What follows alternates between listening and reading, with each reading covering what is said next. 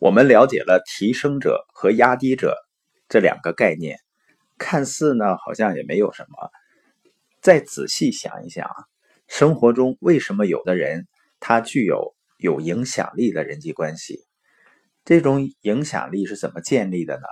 就是因为他在不断的提升别人。实际上，在每个人内心深处，即使那些最负面的人，也想成为提升者。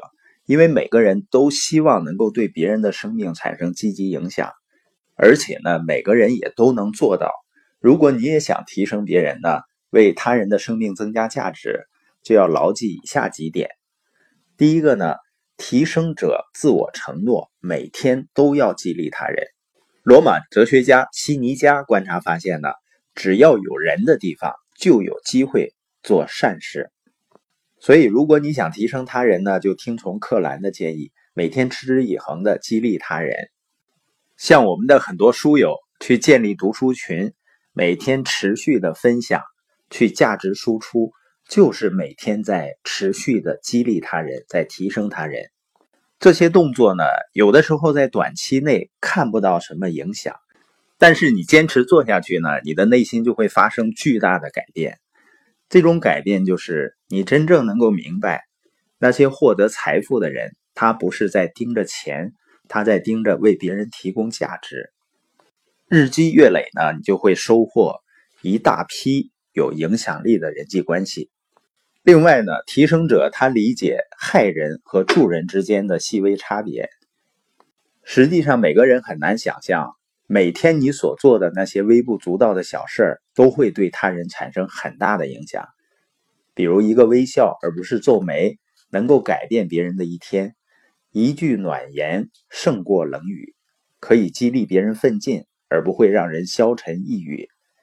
通过每天的所作所为，你掌控着一股力量，可以使别人的生活感觉更好，也可能使别人感觉更糟糕。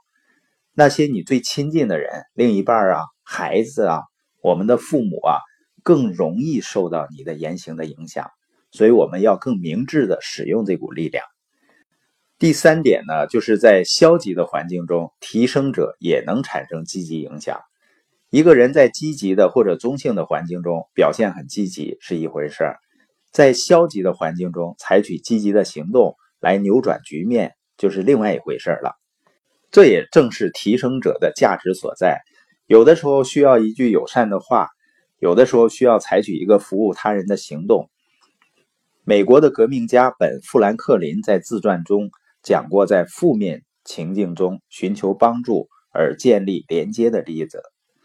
一七三六年，富兰克林被提名担任国民大会秘书的职务，只有一位权势人物反对这项提名，他不喜欢富兰克林。富兰克林写道：“呢，他听说这位权势人物图书馆中有一本珍藏善本，他就给他写了一封信，表示渴望借阅这本书，希望他能够会阅。那位先生因为信中的奉承之语而大为高兴，他借给了富兰克林书，两人呢也成了终生的朋友。第四点呢，提升者明白生活不是彩排，有这么一句话。”虽然只此一生，但我仍然期望经历人生，为世间众生尽我所能行善，尽我所能播撒仁爱。当下行动，不要拖延，不要错过，因为人生不能重来。希望提升别人的人呢，不要明日复明日，或者非要等到黄道吉日再去帮助别人，要立刻行动。每个人呢，都能够为提升他人做一些事情。不需要有钱，也不需要是个什么天才，更不需要万事齐备。你只需要关心别人，付诸行动。在人生的旅途中，不要任由时光流逝而于人无益。现在就开始去做，你既有的关系会得到改善，而更多的新关系也会得到拓展。我们再回顾一下这些天我们所谈到的关于建立人际关系之前的准备阶段。也就是说人际关系呢它永远是关于你是怎么样的。